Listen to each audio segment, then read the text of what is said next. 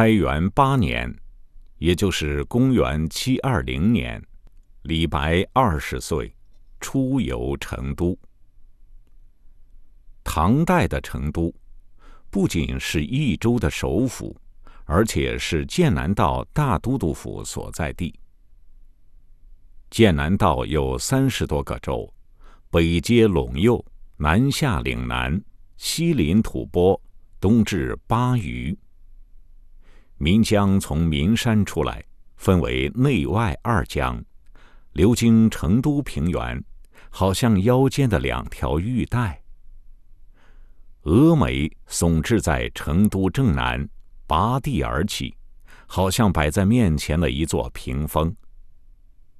正如近代左思《蜀都赋》中描写的那样，待二江之双流，抗峨眉之重阻，沿途所亘五千余里。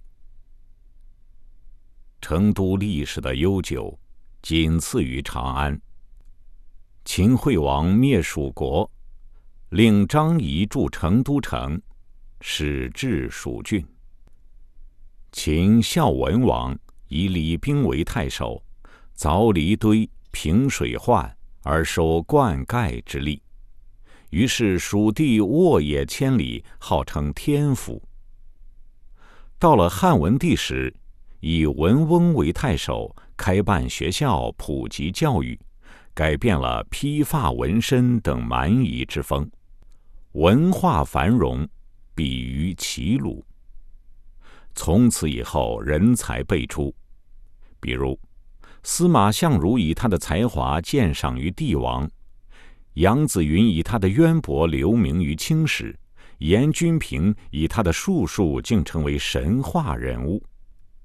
蜀中气候温和，四季有不谢之花，八节有常青之草，山峦间松柏葱郁。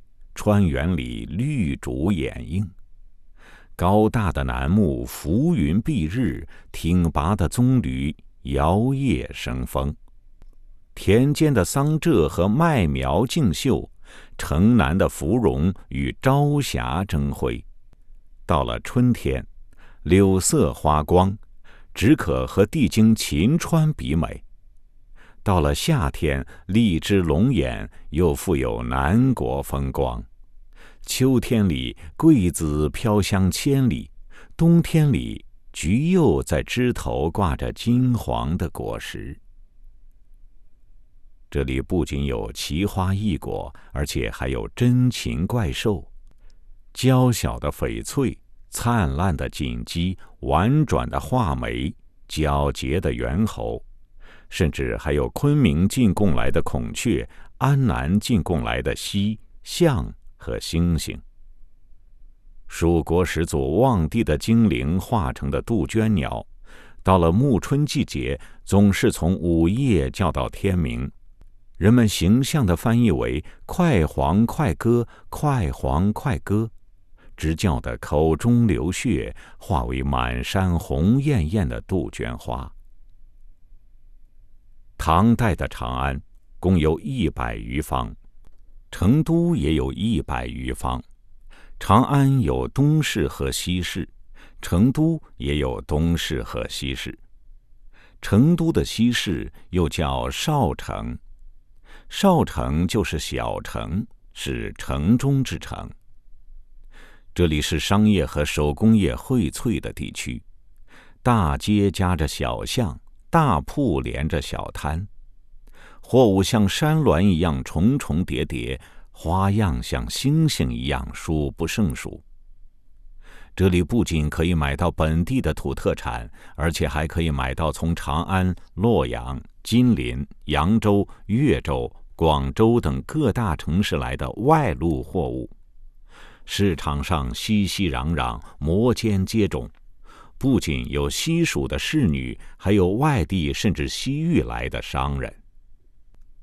蜀中所出的锦缎，质地精良，花样繁多，享誉全国，闻名天下。织造锦缎的作坊叫锦院，织工聚居的地区叫锦里，连浊洗锦缎的江水也叫锦江，甚至整个成都也叫锦城。对于成都的绮丽风光和名胜古迹，李白神往已久。因此，从资州辞别赵蕊以后，他特地绕道来游成都。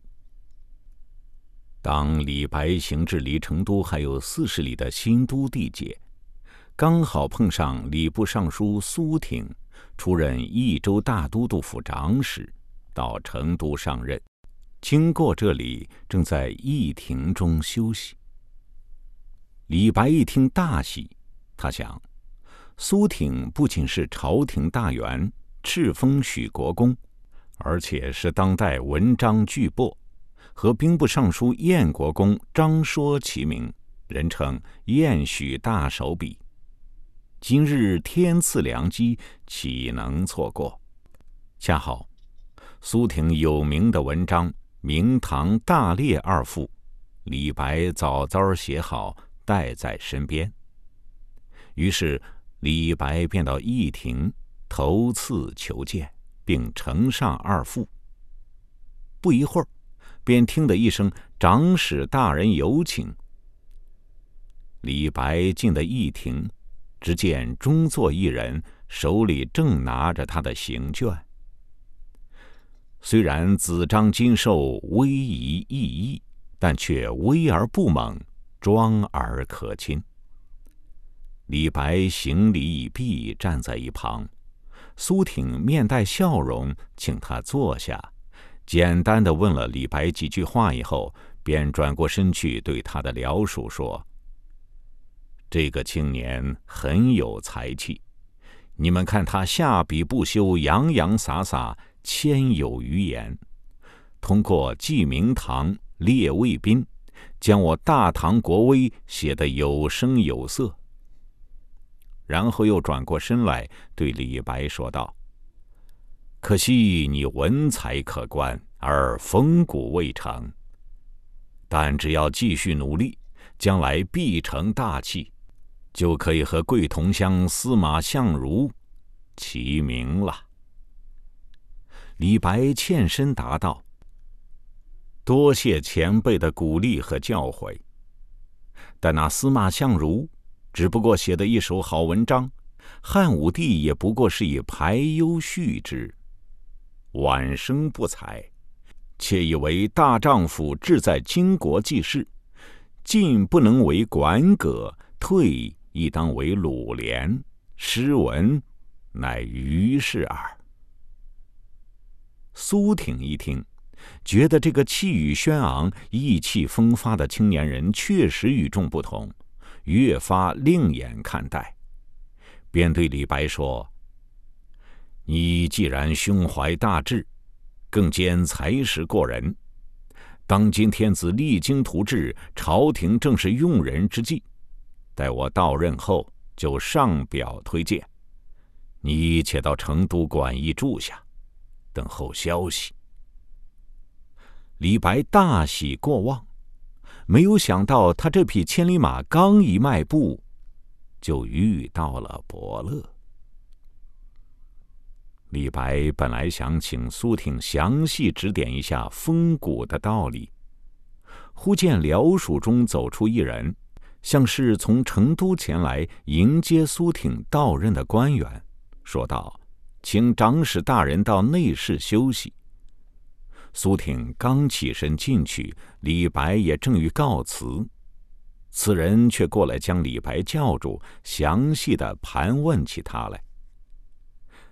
当他知道李白是商人之子，脸上便露出鄙夷神气，说道：“我当你是世家子弟，原来是工商贱民。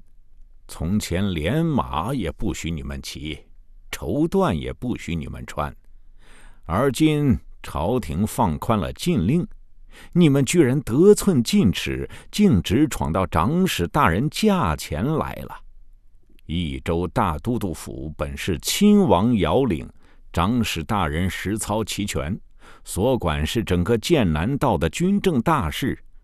你怎敢亵渎大驾，企图侥幸？这一顿呵斥好似当头一棒。当李白回过神来，正要和他辩理，早已被当差的一边一个把他架出了驿庭。李白本想与他辩论，又恐这一来反给人一口实，工商贱民真是不知礼法了，只好把那三丈怒火压了又压，把那一口恶气是吞了又吞。心想：这狗官不知是个干什么的。好没见识！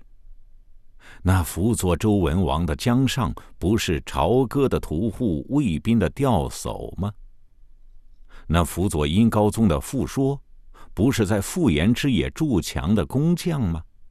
那辅佐秦始皇的李斯，不是常常牵着黄犬出上蔡东门的猎户吗？那帮助越王勾践复国的范蠡，不是商人们供奉的陶朱公吗？这些为帝王室的人都是工商贱民吗？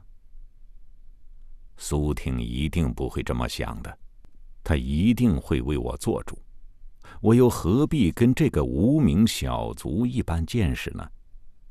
想到这里，李白对着驿亭的大门唾了一口，然后翻身上马，挥了一鞭，直奔成都而去。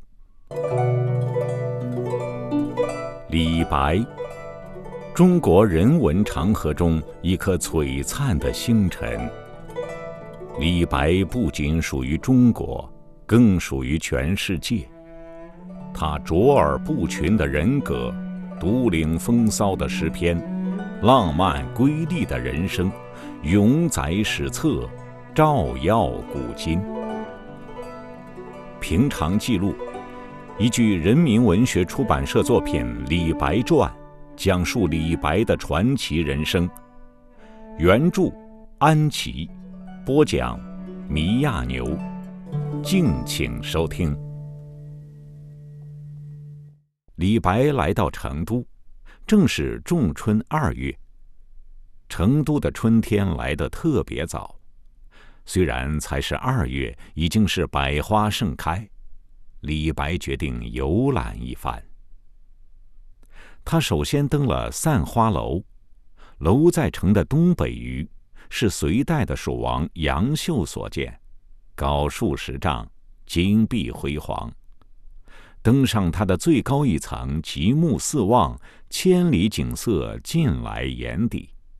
那波光粼粼、蜿蜒如带的，就是流向三峡的江水吧。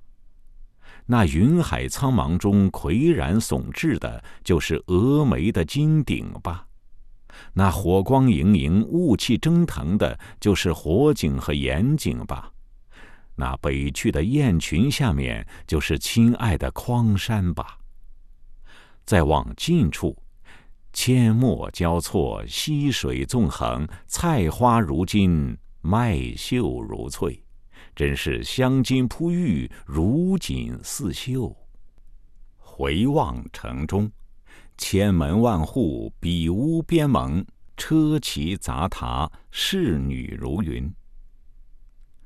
李白在楼上足足流连了半日，虽然觉得赏心悦目，但是心中毕竟有些不快，因此，在登锦城散花楼一事中。既留下了登览的佳兴，也留下了不快的痕迹。接着，李白又去游览了司马相如的抚琴台、杨子云的草玄堂、严君平埋柏处，还去逛了东市和西市。在他最敬仰的诸葛亮祠堂，更是流连忘返。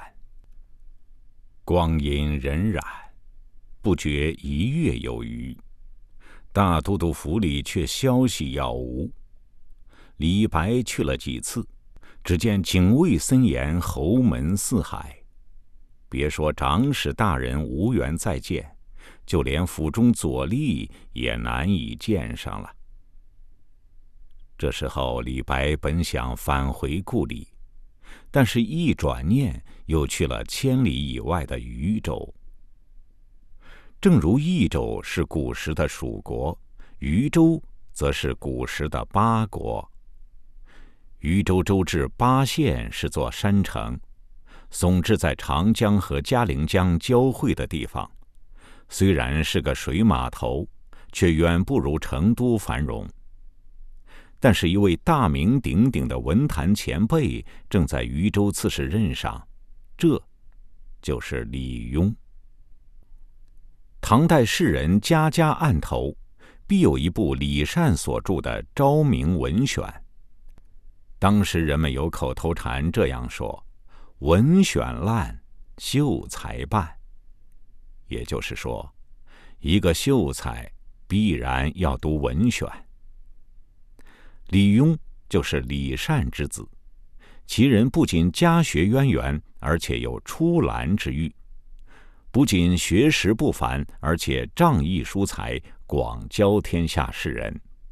李白不远千里，正是奔他而来。一到渝州山城，李白便去刺史衙门，请求拜谒李邕，照例上书，行卷，并将他沿途写的一些学习民间歌谣的新作置于卷首，满以为他的得意之作必蒙李邕赏识。在所上书中。自然把他的季苍生安社稷的壮志宏愿大谈了一遍，然后在旅社中等候佳音。谁知过了十天尚无消息，只好再次温卷。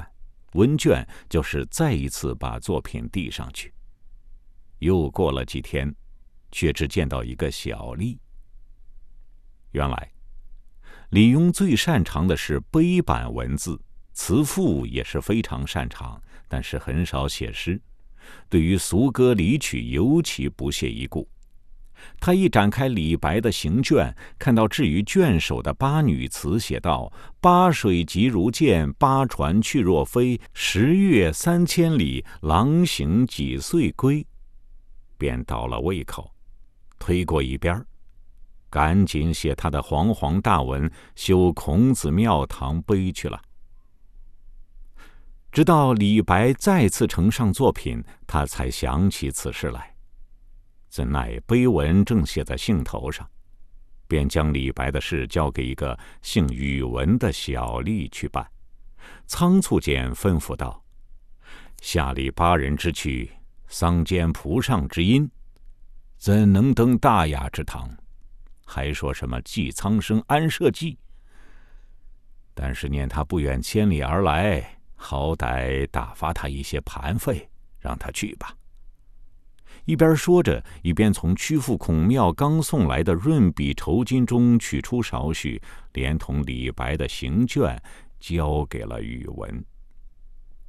宇文倒是热情地接待了李白，他对李白的俗歌离曲很感兴趣，对于李邕的迂腐之见不以为然，但是。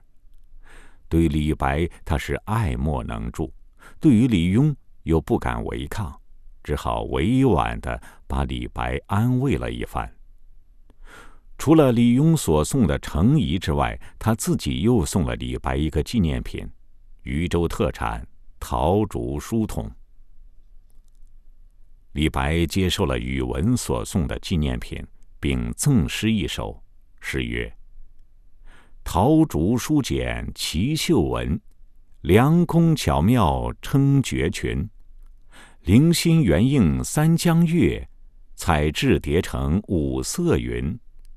中藏宝绝峨眉去，千里提携长忆君。而李白拒绝了李邕所送的程颐，也赠诗一首，诗曰。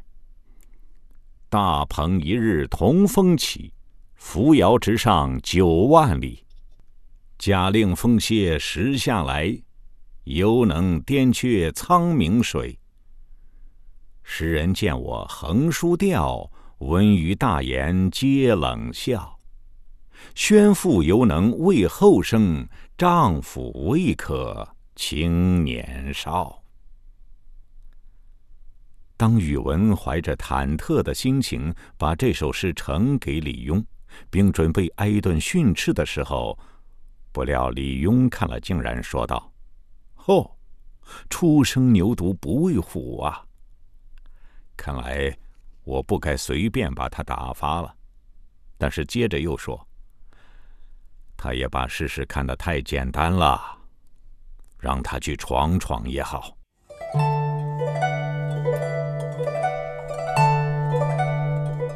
以上您听到的是《李白传》，作者安琪，由人民文学出版社出版，播讲米亚牛。感谢您的收听，欢迎您下期继续收听。